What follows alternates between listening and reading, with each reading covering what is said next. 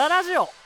どうも看護師の野田春樹とデザイナーの穂積弘明です。よろしくお願いします。この番組は野田と穂積が人の心のネガティブやポジティブをエンターテインメントにつなげちゃおう。メンタルとエンタメ略してメンタメを展開していく番組です、はい。本日はですねスネークスタジオからスネークスタジオから。はいお届けしています。ということでヘですね。ビーグラですね。ヘビーグラですね。まあこれなぜスネークスタジオかっていうのを後で話すとしてですね。え穂積君元気ですか？ーいや、元気ですよ。本当ですか？あ聞いてください。僕結構今週活動してたんですよ。はい。夜中の0時から映画見たりしてました。れ映画館に。映画館に？映画館に。どこで？新宿バルトナインって新宿の丸井に入ってるね映画館があるんだけどそれ夜中の0時から映画やってるんですよ。夜中サイコパスのねアニメの映画見てきましあのアニメだ？はいはいはいはいはいはい。あ僕の知り合いも見てたたいやなこれね面白くて、まあ、サイコパスの映画自体面白かったんだけどこの夜中の0時に映画始まると何時に終わるかって言ったら2時ぐらい終わるんですよ。そうでしょうね。これどうやって帰ったと思います？タクシー。俺ループに乗りました。ループって何？ループ。えループご存知でない、うん。ループはですねあの電動キックボードですよ。あれ？あれ。あれ乗りたかったんだよ。あれね乗っちゃいました。あれでしょ？ナンバープレートが渋谷って書いてあるやつ。そうそうそう。はいはいはいはいはいはいはいはいあれさど,、ん。どうなってるの？あれは一応車に概念されるの？いやえーっとねトラクターとかと同じ分類だったな小型特殊みたいなそうそううそうそうそう。あじゃだから現茶の免許が。そうか、ん。普通免許証だったり現地持ってれば乗れるってうんことか、だから二段階右折とかしなきゃいけなくて、ー。ちょっと面倒くさいし歩道絶対走っちゃいけないんだけど。でもね楽しかったですね。15キロまで出ます。15キロ？あまあまあ出るね、うん。まあチャリの方がでも速いけどね。一回蹴ったらずっと乗れるの？あのボタンで加速と減速ができてマジ？ウインカーとかも出せてクラクションも鳴らして最初なんかウインカー出そうと思ったらクラクション鳴らしすぎて俺街中で恥かいたんだけど。へえあれは？そういうあれです。そうか。ってことは一番最初のスピードというか動き出すとこのキックだけやればいいそう。そしたらボタンを押したらすぐ8キロ15キロぐらいブーンって、はいはいはいはいくのね。だだからでもだからタクシー乗れるより全然安いんでそうか。1時間乗り回しても多分1000円ぐらい。マジ、うん。それいいなそれ返せる場所があったらいいよね。そう確かに。そううねも東京だと多分至る所にもう駅とか絶対あるから。余裕です。えー、ちょっと気になるというかそうか。ちょっと今度東京で仕事行く時があったらちょっとあのタクシー乗る代わりにループで。ループ使ってみますよ。ね、まあ、俺は何したかな。今まあ6月21日のね21時に収録してるんですけど、まあ聞いてくださいよ。あのー初めてかな。3医療現場はしごしました。と医療現場始まるんですか？はい、いろんなあの各場所にか問題課題が全然違うので、頭がどんどん切り替えてるんですけどかなりすごく密度が濃い24時間。板長みたいだよね。板長みたいだよね。なんかでもかなりね楽しかったですね。やっぱ俺看護師好きなんだろうね。国境なき医師団ですね。国境なき医師なんですね本当に。まあそんな感じでございますがそろそろねスネークスタジオの理由とか、まあ、今日やってることとかをやっていきたいんですけど、はいまあ、今日はですねあのゲスト呼んでるので、はいはいあのタイトルコールをしてもいいですか？あもちろんお願いしますよはい、じゃあ早速いっちゃいますよ。はい This guy is amazing. 今こいつがやべえはい、ということでですね。おめえがやばいだろみたいな感じでゲストで今見られましたけどはい、じゃあスネークスタジオのオーナーですーオーナーですね。幼馴染のミシェル駒形に来てもらってます。ああ出ましたはい。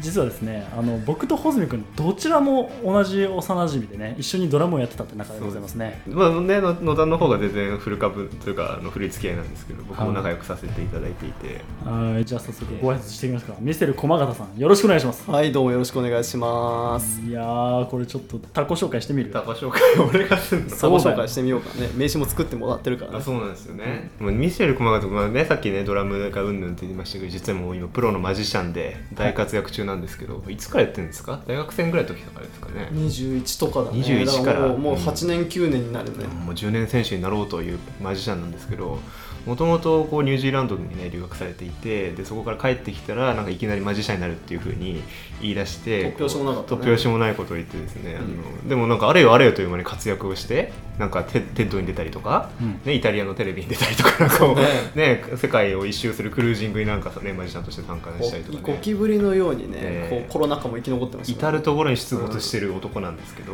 いやそうなんですよね、まあ、毎回あの会うたびに新しいことをやってる一人ですよね、うん。そんな感じであの、はい。俺とは同同い年なんで。同い年だね。そうそう。94年生まれだからね。なので今日はミセルって呼んでいきますよ。はいお願いします。ということですね。すごく気になる人種じゃないでしょうか皆様からしたらね、また変なやつ出てきちゃいまし変わってるかもね。変わってるね、うん。変わってるね。まあ俺らも人のこと言えないらしいんだが、まあ職業的にあんまりいないからね。ね人数的にそのマジシャンってさ職業としてそもそも成り立つのって思ってる人もいるだろうし。結構危ない橋なんだとなんじゃないですか？そんなことなかった日本はね結構ねなんとかなっちゃうね。なんとかなる。そう海外だと国によってはマジックだけじゃどうしても食っていけない国ってそのギャラの相場とかもあるから、うん。結構あるんだけど日本に関しては結構ねちゃんとやってればちゃんと生活ができる。あそうなんだうん。から意外とねちゃんと事業として成り立っちゃうんですよね。いやでもねお笑い芸人になろうという友人はいたけどねマジシャンになろうというのはねこの男ぐらいなので、いや俺いなかなかねいないんじゃないかないないねまあ後ほどねええ。深掘りだったりとかいろいろ聞いてみたいことをしていくんでございますが、はい。まあ、ちょっとね一緒に進行もしていきたいと思うのでこのラジオお便り来るんです。なるほ募集してどるんでお便りに、はい、聞い実は聞いたことありますよ僕何回も。あ本当？あ本当はい移動中とかに、もう嬉しいね、うん、嬉しいです結構聞いてた、うん。リスナーからメンターテイナーになったということですごい。お便りを一緒に回答していいきたいなと。はいはいはい。やりましょう、あのーミセルの思うことをどんどん言っていただければいいなと思うので、じゃあいつもね穂積君読んでいただいてます？と、はい。じゃあ読んでいきます。お願いします、えーラジオネームチョコマーブルさん。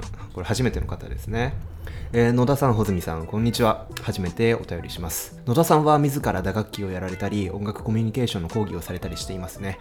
そこで質問ですこの曲聴いてほしいなと紹介したいなと思っているのですがアーティストやジャンルによって他の人には全く響かないことってありますよね。これってバイアスなのかと思うのですがメンタメ的にはどう作用しているのでしょうか。ちなみにその紹介したい曲というのは欅坂46の「スタートオーバーという曲です。やり直すという意味で社会の壁に当たった時に心を突き動かすような歌詞でまるでメンタルダウンして復職に向けての状況を歌っているかのような曲です。個人的にはアーティストやジャンルというバイアスもあるかもしれませんが曲自体のメッセージ性にもバイアスがあるのではないかというふうに考えています。ということでね、えー紹介したい曲が人に刺さらない時があるのはどうしてかっていう話なんですけど。はい。まあ、まずあれですね。チョコマーブルさんありがとうございますお便り。えー、とですね。そして聞きましたよこのラジオ撮る前にねスタートオーバー。さっきえーさっきね聞いたね、うん。聞いたね、うんそれそれは聞いたね確かに。かっこよかかったね。う。ん。かっこよかったです。欅坂46はもちろん知ってたんですけどこの曲は知らなかったので、まあ、でも結局すごくぼ個人的にはかっけーと思っていい紹介をされたって感じ覚には至ったなと思うので。なるほど。まあ、まあこれをちょっと深掘っていきたいなと思いあでもますそれ本気でさっきかっけーってなってたもんね。なんかアイドルなんだけどオフィスっぽいところで PV を撮ってたのかな？そうね。結構社会に対して抗議してるようなイメージを俺が抱いて、うん。確かに確かに。テーマテーマ性強いよね。そうそうそう。って思ったのがまあ今の出会いだったんですけど早速まあどうですか？ホズミ君とどう思います？まあね。まあ僕はね今回あんま響かなかったんですよ実は。ほこれはまあ絶対偏見だと思うからチョコマーブルさんはそんなにあの気を気負わないでほしいんですけど、う、うん、結構アイドルソングってコード進行とかそのメロディーパターンとかって似てるじゃないですか、はいなんかまたこれ系かっていうこのステレオタイプ的な偏見で僕絶対聞いちゃうんですよ。ホズミ君はそういうとこあるから。そうそう聞いちゃう。絶対またアイドルソングかっていう感じで聞いちゃう、はいはいはいだからなに二度三度聞いてったら多分ねあスルメイカみたいな曲だなって絶対思うんだけど一回聞いただけだとちょっと変なバイアスでちょっとダメなんですけど、うんうんうんうん。そうだよね。まあでもそれこそ多分この方が歌ってくれてるえー。バイアス的なところがあると思うんでね、うん。だからメンタメ的には多分ホズミ君は最初に否定ってわけじゃないけどこう一回分類するんだね。うん、そう。でもでもそれって自分が今どういう強烈な先入観を持ってそのものに接してるかっていうのを把握することだから、うん。それは必要なの絶対。なるほどね。だから一回自分のバイアスを当てるんだ。そう。なんかさ気に入ってなかったとしてもさなんかこういうラジオで取り上げてるんだったらさ気に入ってるふりしなきゃいけなかったりする可能性って出てくるじゃん。あるね。それを否定しなきゃね本当に気に入ることってできないんだよ一回嫌ってみる一と回嫌うというか本当はどうなのっていうところをちゃんと捕まえてだから野田が僕ね本当に気に入ってるのがちょっと怪しいと思ってるんだけど実は。ああ本当？じゃあ俺に関しては後で話すとして、うん。どうですかミセル君まあ詳しいですね。音楽のね理論的な話とかコード進行の話とかはそんなに分かんないんだけどまあ、単純にこのスープめっちゃうめえよって言ってトムヤムクンぶつけても酸っぱ辛い味苦手な人だったらあんまり刺さんない。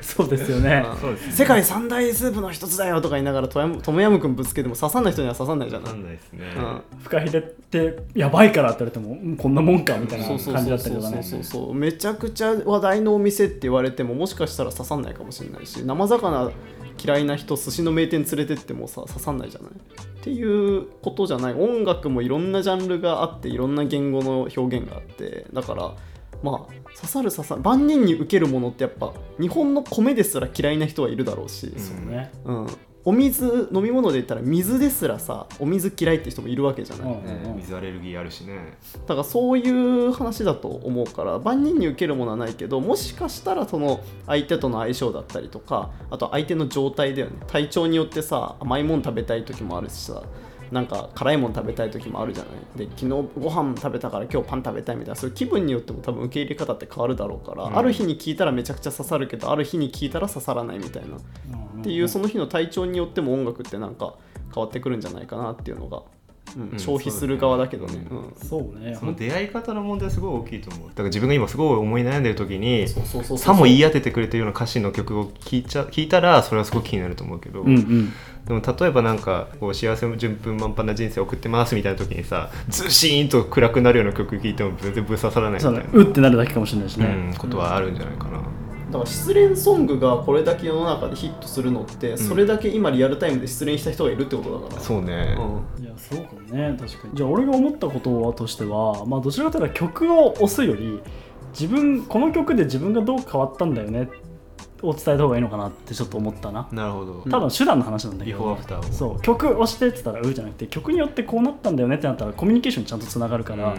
あそうあなたにとってはこういう曲なんだねから興味を示してくれて結局聴くかなって思った側面が一つだね、あとメンタメ的にはって話をしてたと思うけど俺はねすごい陽キャって言われるタイプなんですけど、はい。まあ要は出会い大好きなんですよ出会い系ね。出出会い中ね。出会い中なんです僕。で 語弊しかねえいや多分ミセルも出会い中だと思うんだよね結構。まあそうだね。そう出会い大好きで多分ね穂積君はそういうタイプではない。そうね。のよ。確かにそうだね。そう出会い中な俺としては、うん。フラットにいいものいいものとか一回見てかっけえなっていうニュートラルにいけるんだよね。うん。っていう意味で本当にいいの前においいじゃん。みたいな感じでいいって先言った。いやでもね僕それ結構しなんか失礼だとも思って。本当、うんだってさ結局さめっちゃリピートして聞くわけじゃないじゃんそういうのって。その時いいなと思うぐらいでさなんか本気で好きになるわけじゃないじゃん。で向こうは多分本気で毎日聞くぐらい好きなわけよ、うんうんうんで僕はなんかあいいねみたいなさそのタイミングのその一瞬のノリで評価してうん。なんか適当に扱うのってかわいそうだなと思って。なるほどね。だったら真剣に酷評した方が僕はなんか優しいんじゃないか優しいってことか。と思っちゃう。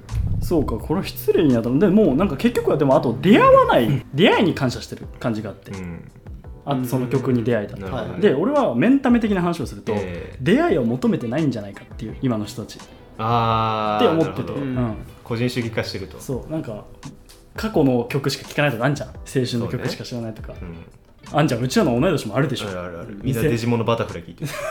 とかね。ずっとかさぶた聞いてる、ずっとかさぶた聞いてたりとかそうそういう感じだったりするじゃん。うん。っていう意味でなんかあんまり出会いを求めてない姿勢っていう社会的なところもあるんじゃないかなって思ってて、まあそれはすごくあると思う、うん。人は人でしょみたいな。うんうんうん、だからなんかそこがちょっと、まあ、バイアスというか、まあ、チョコレートマーブルさんが言ってる、まあ、結構そういうメンタメ的な作用なとこになってくんじゃないかなと思って、うん。社会的な作用だよどっちかって言ったらね。自分の話戻しすぎてるかもしれないけどさ酷評できないのって結構僕問題だと思ってて逆にね。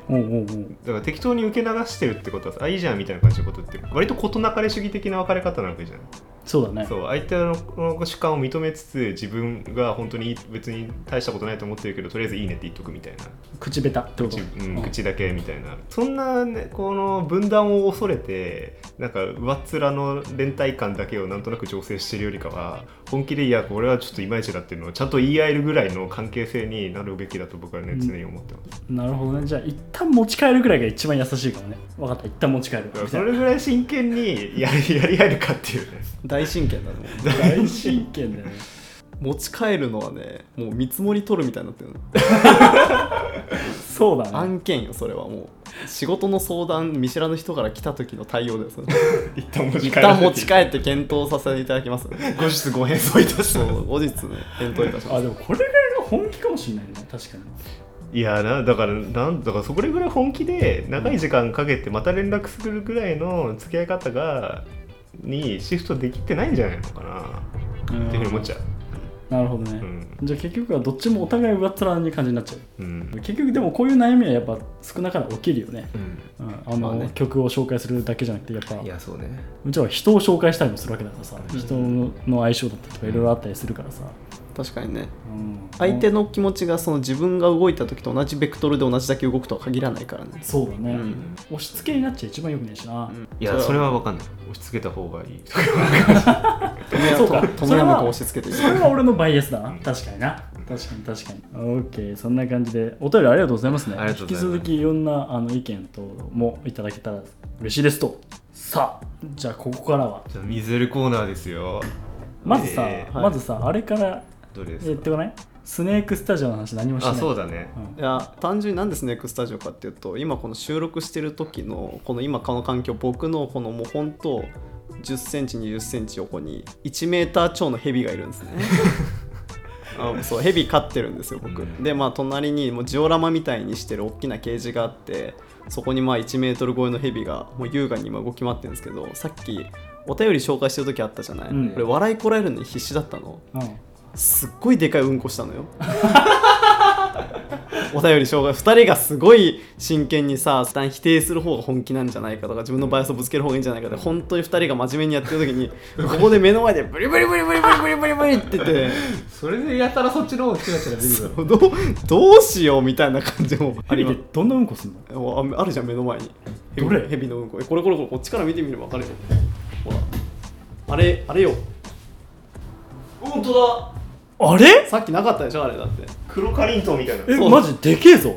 そう。ヘビってあのぜひ皆さん YouTube かなんかでヘビうんこって検索していただけえ結構衝撃的な。変なパーソナライズされるぞその後。おすすめに延々と変なの出てくるよそれやると、あ結構ね衝撃的なうんこしてるね。なんか一瞬岩に見えなかったこれ。見えた。そうそうそう。あだからねほんとちっちゃい頃はちっちゃいうんこするんだけどね大きくなってくるとねそれに応じてねでかくなってくから、今ねいいタイミングで今するかと思いながらねいやヘビクソくらえっていう話ですね、我々。クソくらいって感じですね今びびっくりしちゃったもん。ヘビのあれですか？排便したものは匂うんですか？まあ今匂いますっていう話。これライン？封鎖されてるわけじゃないそこは見え見えだからあ本当は開いてるけど。実はそんな臭くないんだよね、えー、ヘビ自体がまあハンティングアニマルって猫とかと同じで狩りをするタイプの動物だから基本的に音とか匂いを消して存在を気配を殺して行動するタイプの動物だから。なるほど。定住してマーキングする必要はない。そうそうそう。だから逆にすごい排泄物臭かったりとか自分自身が臭かったりすると敵に見つかっちゃうから、うん。獲物とかね。だからあんまりね実は臭くないからそう鳴かない匂わない実はヘビって静かな生き物なんですね。あと 2, 2週間ぐらいご飯食べなくてもいやもっと平気だね。大人になると2ヶ月ぐらいご飯食べなくても全然平気だから。そう。僕仕事柄海外結構行くんですけど全然ヘビを留守番できます。水だけきれいになってれば全然ねご飯はね実は相手も別に全然大丈夫っていう。すごい。っていう不思議な生き物なんですよ。それがビッグボス。そうなんです。ビッグボス。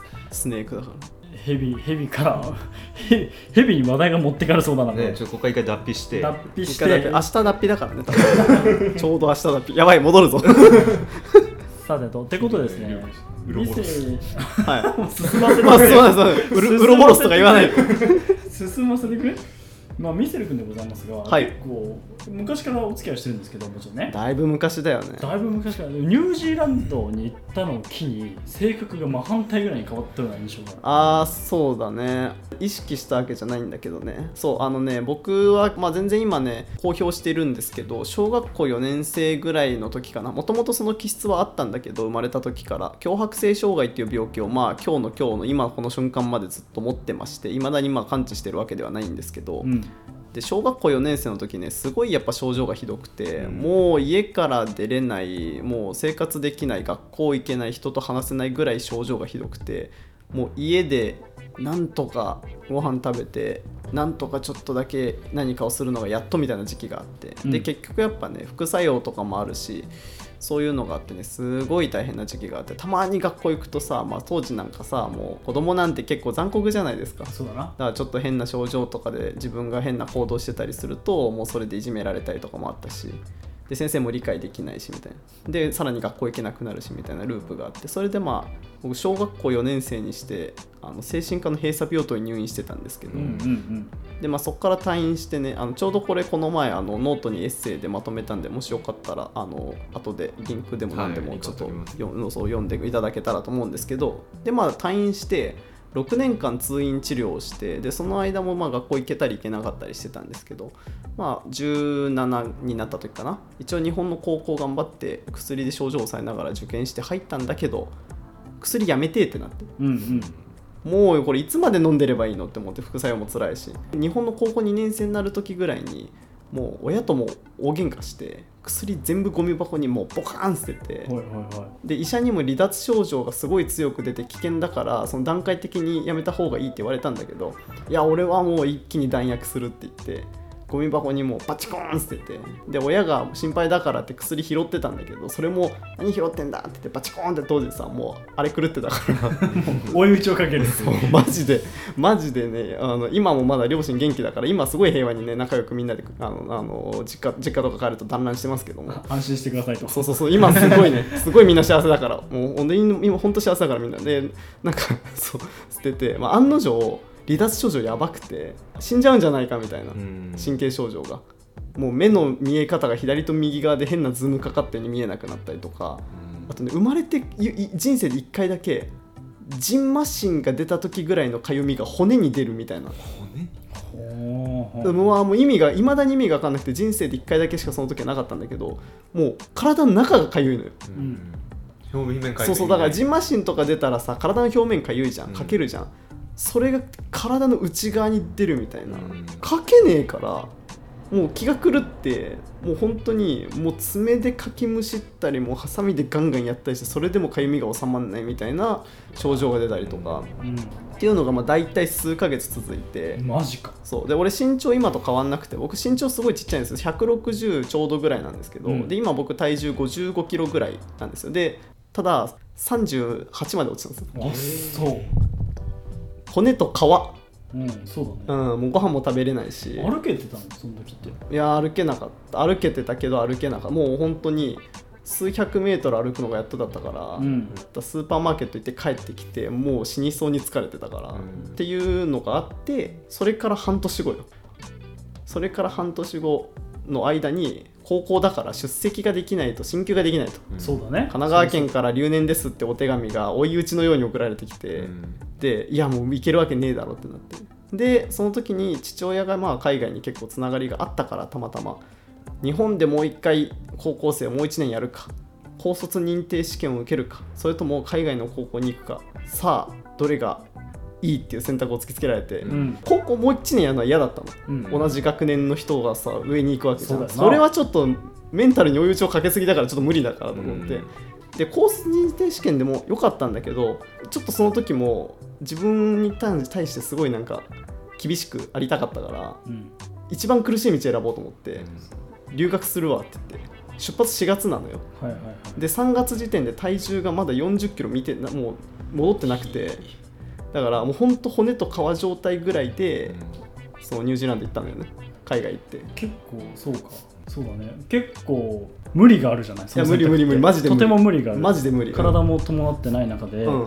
多分きっとせ離脱症状でね、うん。俺も医療のサイドからすると離脱症状って結構辛い、マジ辛い。もうかなりあの紙一重だよねリスクを伴うこと、紙一重だけどそれを体重体も出来上がってない中で薬も代薬するって、うん。多分かなり辛かったんじゃないマジで辛い。人生で一番辛かったと思う多分。そのミセルのマインドの話だけど、うん。一番苦しい道を選ぶっていうのは、うん。どちらかというとその逃避だった例えば今苦しいから一番苦しさを塗り替えてみようっていう感じなあいやいやいや逆だったね。それ単純に。もう死を覚悟する苦しみだったからこれを超える苦しみはそうそう存在するものではないだろうと思ってだったらきつい方選んでも俺耐えられるよねっていう発想なるほどね。その発想だったのか。そうそうそう。だから言葉が通じなくてももうニュージーランドなんてさもう飛行機でさ直行便で行っても十何時間かかる場所だから簡単には帰れないし、文化も違うしそこまで行っても耐えられるんじゃねっていう謎の自信があった当時、それは結構大変そうっていうイメージだけで言ったの？それとも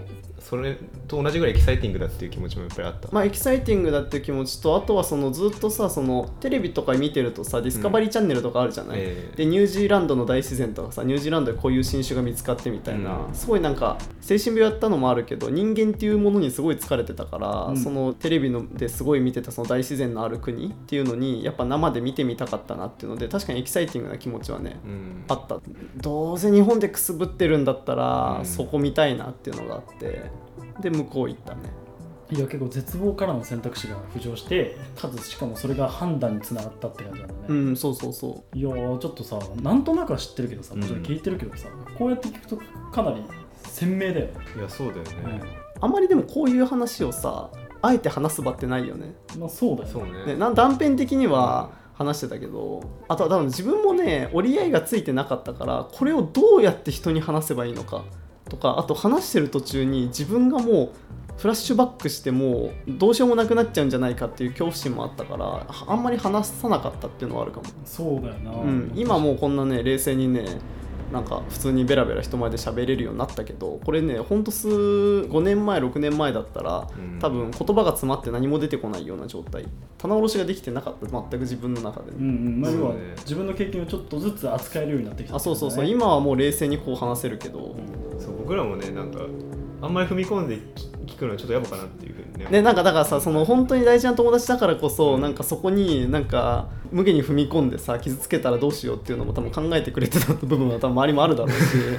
さっきさニュージーランド行った時にその性格が帰ってきたらまるで変わってたって言ったじゃない。それはもう本当に確かに変わったなっていうのがあってしかもその変わったなっていうのが1日で変わったのそうなの？うん。行って変わったいの帰っていいや行ってうん。向こうである1日を境に完全に変わってそれでいまだにずっとそうなのね。それって出来事があったの？それともなんか感覚的な話？感覚かな。いや何かをきっかけにじゃなかった。ある日突然なんか自分の中でパチンみたいな感じで急に別のスイッチが入ってみたいな。向こうに行った時は、まあ、要は高校に通ってたんだよね。そうそうそうそうそう。そうだよね。言語化すると体が穴ぼこだらけの感覚だったの。うんうん向こうで。生きてはいるけどん。体中が穴だらけでもう胴体とか頭とかもなんか穴ぼこだらけだったんだけどニュージーランドに行って過ごしてる時にある日突然体に何かがもうズワーって流れ込んできて俺のたなんか欠けてなくなってた部分を何者かが全部完成させたみたいな状態になってて。再生したそうそうそれでその日から体に力がちゃんと入るようになってで思考がすごいクリアになってでそれからずっと今までそうなんだよ。うんそうなんだ。そうそうそう。それはニュージーランド行ってどれぐらいなの？ちょうど1年ぐらい経って体も回復してきた頃かな。体重も戻り始めて学校の勉強ももう死に物狂いでついてったから。ってなってた時にある日そうなった感じが。すごいよね。なんか客観的にね医療サイドの目線をするとさ、急性期的な状態だと思うんだよね。うんうんうん結構。うんそこを日本じゃないとこで向き合っちゃうってすごくない？ね。結構さなんつうかな聞いてると感覚記憶が多分強いよね多分。なるほど、うん、体の刺激とかそのバチッとした感覚っていうのは結構覚えて覚えてる覚えてるる匂いとかも結構覚えてるしだよね、うん多分五感がす。ごく繊細ですごい記憶能力を持ってんだなっていうのが伝わってきて、うん。まあ、何が言いたいかというと、うん。結構ミセルって答えにたどり着くのうまいなと思って、あ本当。うん、結構分かんないものをほっとかないタイプかなと思って。も、うんうんそうだね。だけどそこの一番最初のバチッときた感覚が分かんないっていうのが逆に保ってるというかなんかうん。ちょっと神秘的に見えるあれの答えは出ないまだに。うん。それやっぱ追求するの？いやーなんだろう。特定の何か考え方とかがすごいあるっていうわけではないけど、うんなんか単純にもうめっちゃ薄っぺらいけどあニュージーランドが助けてくれたのかなって思った。あでもすごいねこれ、うん。バチッと変わる感覚ってあった？今まで穂積君。いやー僕はずっとじわじわ変えてあこれ一歩踏み出したらか変わるなっていうのを理解してから踏み出していったタイプだから。急にバチーはあんま軽減ない。そう突然のものには対応しないように生きてきちゃったからだからそういう経過ないんだけど実は俺もないんだよね、うん。うん。なんかそう穂積君のようにも考えてなかった、うん。変わるだろうなみたいな感じじゃなくて、まあ、振り返ったらかそうだったのかもっていうような、あとこれ一個ねこれも不思議なんだけど、うん。俺運動神経めっちゃ悪かったのよ子供の頃。小学校低学年の薬飲んでない時とかも逆上がりできなかったし全然運動神経悪くてドッジボールとかももう永遠に外野にいるみたいな感じだったんだけど、そのバチーンって体がなんか体の穴がもう何者かによって埋められたみたいなところから運動神経が抜群に良くなって今でもそれはすごいパフォーマンスの習得にすごい役に立ってる。もうなんか取得するの早いイメージあるよね今の見せるいやある。あそうそれがなったのがその時以来なの。ああそうなんだ、うん。なんかさ俺さまあ思春期病棟ってとこに勤めてたの、はいはいはい多分多分えミセルがまあ入院してたのは子供だけではなかったでしょきっと18手前の人とかもいたね。あ多かった？まあ要は18手前の人が多い病棟みたいなところに俺が従事してた時があったんだけど、うんまあ俺はちっちゃい方だった確かに。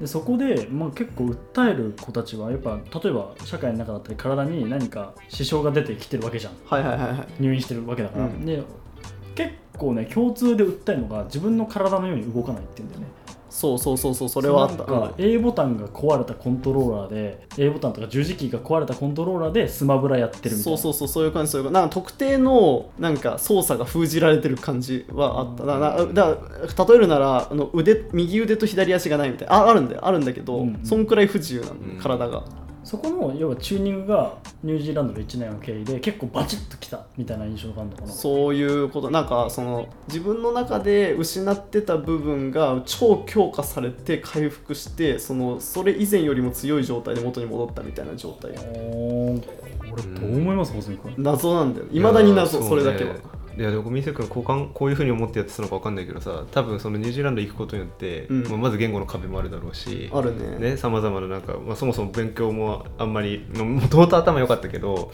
高校も1年間行ってなくてっていう状態で勉強にもついていくみたいなのもあっただろうし、うん。まあ、環境が変わるしね知らない人ばっかだしみたいなそういうすっごい負荷がかかってた状況だもんある意味で。しかも向こう行っても、うん。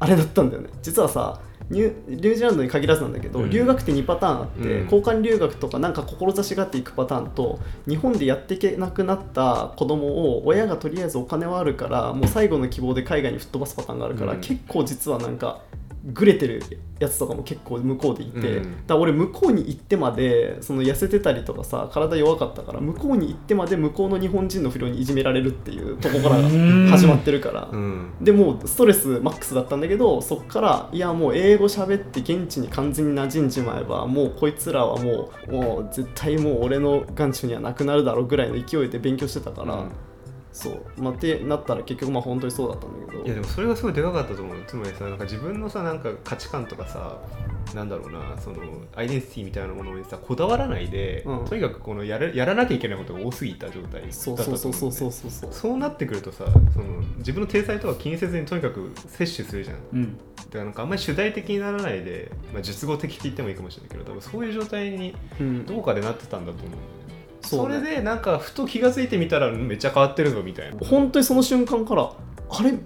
めっちゃ身体能力上がったみたいなのもう自分で分かったから、うん。オシリスだね。走るのめっちゃ速くなったし。オシリスだよ。俺試しに走ってみたのよ、うん。めっちゃ速くなってて。チューニングがあったんだろうねいろいろ。日本はこうあるべきみたいなうん。文化も強いじゃない？うん。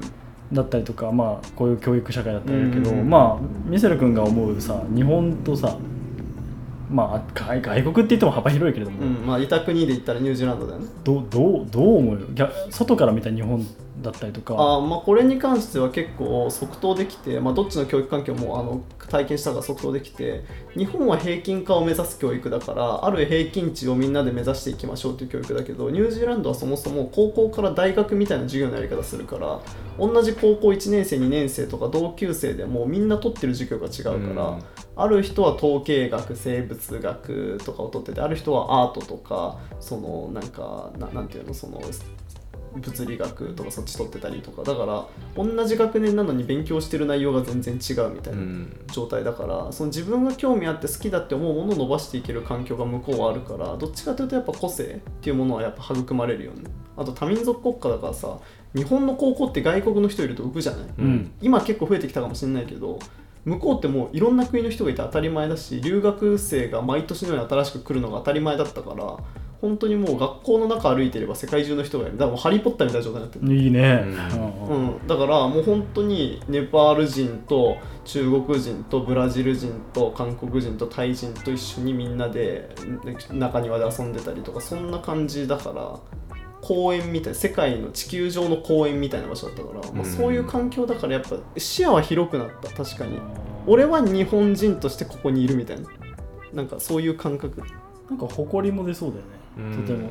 うんそうそうそうそうそう。やっぱりそうだね。日本から来たっていうのがその自分はまあすごい誇りの部分もあったし他の国のこと知れたのもすごい面白いし、そう。か。なんか今の話を聞くとさ例えば全 全見せるっていうのはあれだけど、うん。ネガティブ見せるとポジティブ見せるとりあえずしよう。んうう、ん。うんその境にね、はいはい。ネガティブ見せるの時ってやっぱ自分のこと嫌いだった？うーん嫌いじゃないけど嫌いではないけど悲しかったねなんかみんなみたいに動けないみんなみたいに健康でいられないみんなと同じことができないっていうのはやっぱでもなんかそれがなんか恨みとかそういうものには変わんないでただ単純にみんなはすごいな自分もそうなりたかったなってなんでこういう体に生まれたのかなっていうなんかそういう悲しさはあった。うん。これはもう閉じ込められちゃってるよね、うん。心が。ただかな悲しかった。だから悔しいとか周りが妬ましいとかは全くなくて本当ただ悲しかった、なるほどね、うん今はポジティブ見せるの時はどう自分さっき言った誇りに思うっていう気持ちが結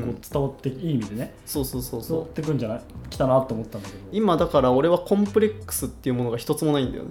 ああその話してたね、うん。さっきもね、この前ちょうど友達と話してる時にコンプレック自分のコンプレックスを人に聞いてもらう時はみたいななんかなんかそんなねそんなニュアンスの話をコンプレックスって誰でもあるよねみたいな話をしてたんで、うん。その時に自分の中で改めてコンプレックスってなんだろうと思って思った時に今俺コンプレックスゼロなんだよね。うん。その記憶をある意味で読み替えてるわけじゃん、うん。このかネガ見せる時はさ、うん。多分その辛いこととかいろいろああってそれをずっとそのまま受け止めてそうね。悲しいって思いをさしてたと思うんだけど、でも今の見せるにはさそういう時の経験すら生かしてるわけじゃん。うん、だから昔の、うん。今今となっては昔のトラウマとかも全部思い出しても別に何も思わないし逆に本当にそれをそれがあるから本当に今こうなってるわけだからしかもそのニュージーランドである日を境に突然自分がなんかものすごい能力的にもいろんなものが変化したっていう体験があるからあそこで一回多分一回落ちてなかったらその状態に多分なってないだろうからだからそういうきっかけになったっていう意味では別にもう何でもいいじゃんってなってて今だから本当に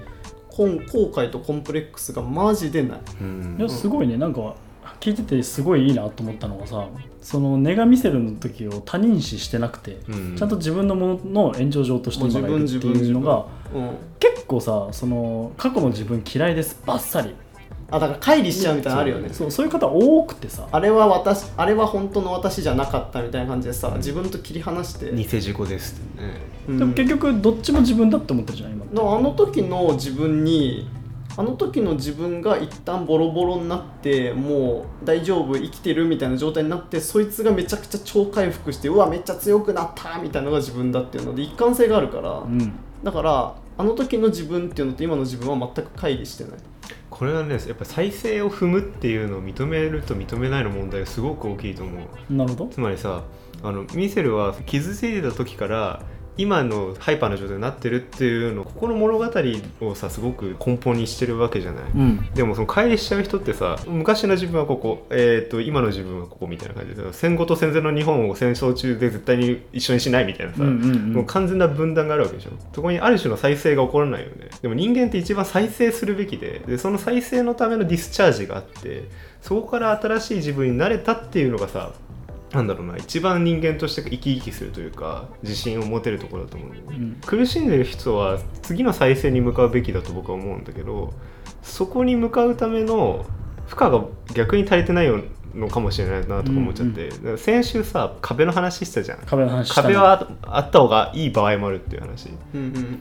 そういう話したのよ。なるほど。でそれが今さ平等化ししすぎることによってどんどんどんどんなくしていって安心安全健康社会をある意味で目指してるところがあって、そうなるとさ自分が乗り越えるべき壁とか、うんうん。再生する機会みたいなものがどんどん損なわれていくよね、うんだからそう考えるとミセルが辿ってきたのってすごく大変な人生だと思うけどある意味で目指すべき世界観としては成功してるんだとまあ本当に多分破壊と再生を繰り返してるみたいな状態だから。思うシバ神みたいな 多分だしかも一回神の名前しか出てこない。一回あの完成してからそのニュージーランドでうわすげえってなった後に何回もぶっ壊しては再生して俺繰り返してるから人生において。ちょっと思い当たるところ。いやーちょっと俺がさ そうだねホズメ君思い当たると俺が今起きたイメージっていう、ヘビの脱皮なんだよねそうだよ。イメージが確かに。あだから俺ねヘビ好きなのねそういうのもあんだよねこいつね。脱皮してさツルツルテカテカに元に戻るじゃない？でさらに大きくなるじゃない、なんかそれがねやっぱ見ててね。あなんか無意識に自分を重ねてんのあるのかもね。なんかヘビすごい好きなんだよね。ヘビの脱皮なんだよ。要はヘビをイメージしたってことなんだけど、うん。ヘビが今の社会は貧血状態だと思うんだよ。うんあの要はうん。赤血球が凝固して再生させていくと思うんだけどヘモグロビンとか、はいはいはい。貧血そこが弱くて、うん。再生が不可不能になってるとか、うん。弱い状態が今の社会なんじゃないかなみたいな、うん。うんだヘビ貧血のヘビいやそうだよね、うん。筋トレだってさ負荷かけないと再生しないわけじゃん。そうだね。一回筋肉壊してね。そうそう負荷が起こり起こらないんだよねだ骨とかもさ折れた方が強くなるっていうじゃん、あとくっついた時に、だからそれってなんかあらゆることに言えるのかなっていうのが、うん。その肉体であって生物であってまあ物は机ぶっ壊したらさ再生しないけどさ、うん。有機体だから。そうそうそう。有機体であれば再生っていうプロセスを踏むわけだから、うん。だからある程度の負荷を与えてぶっ壊して再生するを繰り返すと、人間の能力値って進化していくのではないかっていう仮説を自分の中で。いやその通りだ。だけど、うん。多分今はまあ俺含めだけど、うん。ぶっ壊すのが怖いんだよ、うん。ぶっ壊すのが怖いのとぶっ壊し方が分かんないのとうんぶっ壊した人を社会が認めない。そうあとぶっ壊していいのかが分かんない。ああそういうことね。なんかねそれに関してはその自分をぶっ壊すって自分をいじめることではないからなんかむやみやたらに苦しめたりとか本当はすっごいその苦しくてもう本当に耐えられないぐらいなのにもうそれをわざとやったりみたいなことではなくて、俺の中でのその今自分における破壊っていうのは今も今現在進行形でもまさにやってるんだけど自分の能力の限界値でできる挑戦のもう一段階上を常にやり続けるみたいな。何でもいいの仕事でもいいし、うん。生活でもいいし何でもいいんだけどえこれまだちょっとギリ無理かもしんねえってとこをやり続けていくとなんか微妙に破壊されて頑張るからなんとかなる時が結構多いのよ。なんとかならない時もあるんだけど、まあなんとかなってもなんとかならなくてもそこでまた結局何かしらの再生ってプロセスを踏むからそれをやめなかったっていうのが唯一俺が続けてることかもしれない。うん。確かに今の話を聞くと3 55キロから38キロになってからのプロセスは全部破壊で説明がつくんですよ。そうね。そうね。いやそうね。まあ意図せず破壊された状態だけど。感覚的にやってたんだうんそうね。ねまあ、ちょっとこう話ちょっとだけ変わるかもしれないけどさ俺ミセルが昔言ってた中で、うん。一番記憶に残ってていまだにちょっとこれ聞いてみたいなと思ってたことがはいあって、はい俺はアーティストにならなかったらテロリストにななってたって言ってた、はいはいはいはいはい。これをちょっと詳しく聞きたいんだけど。それね、うん。まあちょっと簡潔に言うね、うん。まあその感情を動かすっていうのにすごく興味があったわけですよ、でまあそのいろんなことがあったわけよ。そのニュージーランド。これもまあテデックスでは話してなかったけど、うんあのニュージーランドに行ってから抗精神薬の投薬歴があるってことがあのまあいろいろとなんか自分の症状とか説明するときに明るみに出てそうすると本来ビザが下りないってことが発覚して、うん。それであの抗精神薬の投薬歴があるとビザが下りませんっていうので一回イミグレーションって入国管理局から出席停止食らって俺あの家に閉じ込められたの。うん。でもしこのままダメってなると俺強制送還だったの、うん。で日本に帰らなきゃいけないっていうの、うん。でも俺それ絶望してマジで、うんマジで？みたいなここまで頑張ってきてここまで死に物狂いで生きて一回来れたのにえ過去に飲んだ薬でそんなことが起きるの？みたいな、うん。まあでもルールって言われたらもうルールだから従わなきゃいけないんだけどでもその時めちゃくちゃやつれて上に向いた希望がもう一回もうバチバチにぶち壊されたみたいな、でえなんで他の日本人で態度悪いのとかいっぱいいるのにそれが全然学校行けて俺こんなに真面目にやってこんなにちゃんと成績もその学校での態度もいいのになんでダメなのってなって、それで家にさずっとこもってるとさだんだん心が悪い方向行くわけ、うん。いろいろぶっ壊してやろうかなみたいになってくるわけ、うん。でもそこで俺俺が人生で唯一強烈な恨みっていうのを感じたのはその時でで制度に対する。制度にじゃなくてもうニュージーランドの制度とかそういうものではなくて、うん。もう無作為に全世界に対して恨みが湧いて、うん。もう誰彼構わずもうむちゃくちゃにもうしてやりたいぐらいの本当に強烈な殺意を人生で一回だけ抱いたのがその時だったの、うん。これで強制送還になったら日本に帰らないでどっか別の国行って本当に暴力的なあのものに加担してやろうぐらいの感じでその当時考えたんだけど自分の英語を教えてくれた先生がいてその先生が学校にいてその先生から連絡が来て一回話しましょうって言われて。でまあもうすげえやつれたけど会いに行ったのよ。そしたらその先生が日本語で喋りかけてきたの俺学校のオフィスで、めっちゃびっくりしてニュージーランド人だよだって。めっちゃびっくりして日本語で喋りかけてきて。でえ？なんでですかって聞いたら日本語で。そしたら学校では秘密にしてるけど奥さんが日本人だから僕は日本語が喋れるんだって言われてうおマジかってなって。でそこで日本その僕の日本語は上手じゃないけど日本で何があったかまだ誰も知らないから話してほしいって言われてで日本での入院のこととか病気のこととかどういう6年間送ってなんどんな思いでここに来たかっていうのをもう泣きながら話したのその先生に。でその先生もめちゃくちゃ真面目に聞いてくれてで分かった。じゃあなんとかしようって言ってくれてみんなでなんとかしようって言ってくれてそしたらそれで学校のその、まあ、学校も傷がつくわけよもしルール違反みたいなのが発覚してそれ強制送還しなかったら。でも学校の先生からもう留学オフィスの先生から校長先生とかまで動き始めてうん。で学校での俺の態度とかその勉強の成績とかこういうことを今学校でやっててこんな風に友人に囲まれてこうやって過ごしててみたいなのを全部レポート書いてイミグレーションに送ってくれて入国管理局にそしたら特例でビザが 降りたのよ。おただその条件としてその高校在学中はその病気とかに理解のある家庭に住むことみたいな感じでそのホームステイっていう形で住むことっていう条件付きだったけどビザが降りて、うん。で俺その時になんだろうもう強烈に膨れ上がってた殺意がなんか初めて世界に裏切られなかったような気分になって、うん。まあ、今までも優しい人いっぱいいたんだけどえ？こんなに世界って優しかったの？みたいな気持ちになったわけ、うん。俺なんかもう強制送還した方が誰も角が立たないで終わるじゃん、うん。え俺のためにみんなそこまでしてくれたの？って思って。でもそれ以来すっごい考えるようになって。そのあの時抱いたものすごいなんか行き場のない殺意みたいなものが自分の中ですごいなんかモヤモヤしてて、うんあれだけ強い気持ちが起きるってことは人間の感情って相当危なっかしくてかつすごいパワーがあるもんだなっていうのはやっぱ病気になったり入院したりしてた時から考えたんだけどそれからそのさっき春秋が言ってたテロリストとその、まあ、アーティストエンターテイナーっていうその対局する思考が生まれ始めて結構そのそれについて自分で暇な時考えたのよ。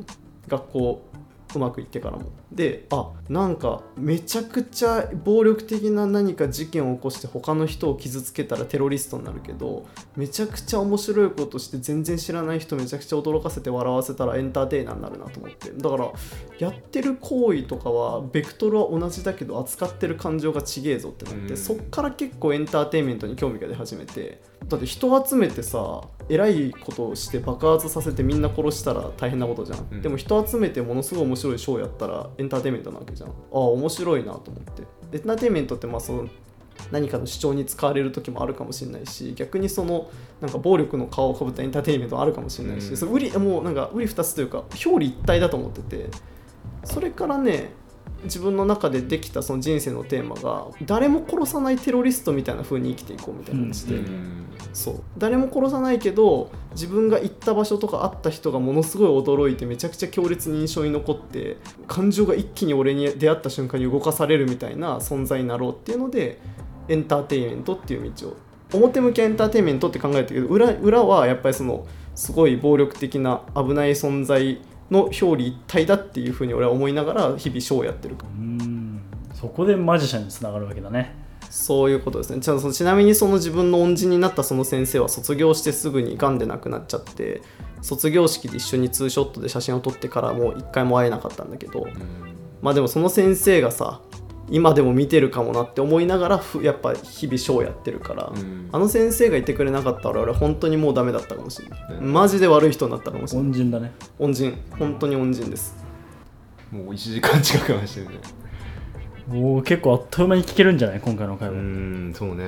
どうです？まあなんか、まあ、さらっとしてたけどこうやってミセルの口から聞くとなると重みも深さも違うね。いやそうなんだよね、うん。いや本当にミセル君今ねノートノートにもいろいろ書いてくれてるから。最近ねエッセイをねやっと書き始めて。皆さんにも読んでいただきたいんだけど。でもこういうさ自分が思ってたこととか自分が経験したことを自自分の言葉で捉え直して語り直すっていうのってやらないで済んじゃうようなものだと思うんだよね。うん、避ける人は避けると思う避ける人は避けると思うし、あんまりこの自分のそういう感情が特別なものだって思わないでそのまま生きてる人って多いと思うんだよ。まあ、ミセル君の場合はそれがすごく極端に上下があっただろうけどあらゆる人がそういう感情を持っているからそういうところに今日のミセル君の話に触発されてみんな気づいてほしいなって僕はすごく思った。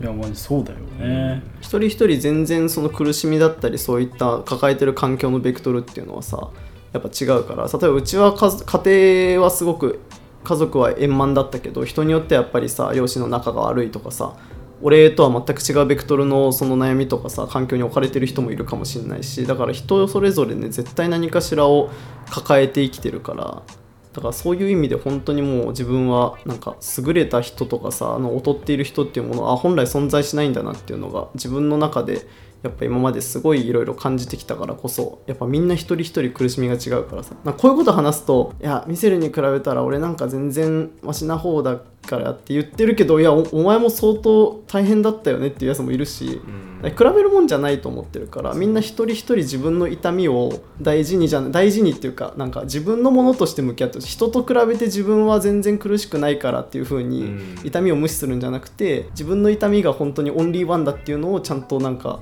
うん、そういそうやって思ってほしいなっていうのが誰かと比べてどうじゃないから自分大事にしてこうっていうのをいや そういや思ってた。自分大事にしてって話だよね要は。そうそう。だ自分に負荷をかけるっていうのはやっぱり成長のために大事なのかもしれないけどあくまで死なない範囲でやった方がいいし基本的に自分はいたわって本当にストレスやばいなって思ったら本当にちゃんと休んであげて、ううんんってやんないと本当に壊れちゃったら死んじゃうから人って。そうはなってほしくないよねっていうのいやー今日は刺さるんじゃない？うん、いや、いいですね小田君も最後に感想。あそうね。まあミセルが伝えたかったのは多分今言ったように自分のことを大事にしてってことだと思うんだけどちゃんとまあそうだね、うん、信じてほしいね。やっぱ時間を信じてほしい、うん時間がどれだけのものを回あの回復というか解決するか。いや取り戻せないものもあるよもちろん。人の死だったりとか本当に取り返しのつかない出来事っていうのは世の中あるけどそれでもやっぱり生きてる限り時間っていうものが過ぎれば何かしらの変化は起きていくから時間の経過っていうものを信じてほしいなっていうのをあとは自分大事にしてくださいっていうのが伝えられれば 今回はいいかな。本当に。いやそうね。もう俺はもうこれは言うことないよ。俺はないけれども。まあまあこういう友達がいるのも誇りに思うしきっとミセルの意見を聞きたい人はたくさんいると思うしもう全然ね、もう聞いてください、なんかあれば。本俺当に。もかなり救われるとこもあるしね。うん。ないね。もう 全てだねこれは。今の踏まえて、まあ、ミセルのショー見てほしいよね。そうだね、そうだね。これを普段は普通にパッて演じてるけど、やっぱそういうバックグラウンドをみなんか知ってる人が見に来てくれると、やっぱりすごいまた感じるもの違うかもしれないし。ねうん。だからそのきっと今の話を聞いてもいろんな人も俺も含めて多分心にちょっとした動きがある方もいると思うんだよねで実際それの意図をしてまたミセルのショーだったりを見てこの野田ラジオを聞いてぐっとさらに、えー、といろんな深掘りだったりいろんなニュアンスと捉える人もいると思うんだけど、まあ、そこで動いた感情をぜひ自分に自分というか自分自身大切にしてほしいなと思ったね,、そうだね。なんかそれこそ否定しないで、うん。そこの動きってきっと多分結構大切にしなきゃいけない感情だと思うんだよね、うん。ミセルがガッて思いうん。突発に出た。多分ミセルはかなり極端に出るタイプだよね。出ない時と出る時って。なる結構人間まあ俺も含めだけどふわって出る人もいるじゃない、うん。ま。あ、そのふわって出る感情こそ否定せずに大切にしてほしいなと、そうだね。いやー思いましたよ。もう1時間超えたんだっけ、はい。って感じで長々とありがとう。ございますしましたがまあ締めにかかりますよ。はい。まあじゃあ一言ずつもらえますか？どうした？いや今日のキーワード再生ですね。はい再生あです。のあらゆるものを自分の再生のためにどう使えるかっていう風な見方で見ると僕はいいんじゃないかなというふうに思いました。今回のラジオも自分がどう再生するために使うかっていう風にぜひ聞いてほしいなというふうに思いました。じゃあ俺からは筋トレしよう。健全な精神が健全な肉体に宿る。筋トレしようメゼル君どうですか一言。あーもうあの今日はなんかどっちかというと自分のその過去の出来事とかそういう変化について話したんですけどあのまあエンターテインメントとか仕事に関して言うと自分にとってのそのパフォーマンス人前に立つっていう行為はそのビジネスまあもちろんビジネスとしてちゃんと考える部分があるからちゃんとそういう面でもやってるけどどちらかというとライフワークだったりとかその自分がたどり着いた自分の生きる道っていう風にやってるので仮に俺明日ノッチから口座に5億円振り込まれても俺死ぬまでショーやるよ。本当に。5億円持ってね。仮にね仮に一生困んないお金が手に入っても俺はショーをするなっていうのが、うんうんうん。うん。それはねもう自分の中でも確信してるから死ぬまでね腕もげようが何が起きようが認知症になろうがショーやりますので死ぬまでやるよ俺は、人生をエンターテインメントと。ね10年やったんだから死ぬまでやろうぜみたいな感じだから俺は。いいね。ちなみにミセル君のショーはどこで見れるんですか？結構ねそのクローズドのショーが多かったり今月末から僕は台湾に行って台北と高雄っていう2都市でショーをやるんですけどなそういうところで結構、あの見見に行きづらい場所でショーをやったりすることが多いんですけど結構国内のイベントだったりたまにねレストランとかでね、やったりすることもあるのでそういう機会に来てくれたらいいなって思います。じゃあぜひ皆さんミセル君のねツイッターやインスタグラムもフォローしていたそうだいてインスタグラムが一番使ってて2番目にツイッター使っててで最近ノートはエッセイをこう今話したようなこととか今話せなかったこととかをその一つ一つの、まあ、短い記事にまとめてるんでもしよかったら今最近書き始めたんで読んでください。ぜひぜひ見てください。じゃあ皆様締めていきますよ。アットマークのラジオ NODARADIO ぜひぜひお便りとお待ちしてますと。今日はありがとうございました。ありがとうございました。ありがとうございました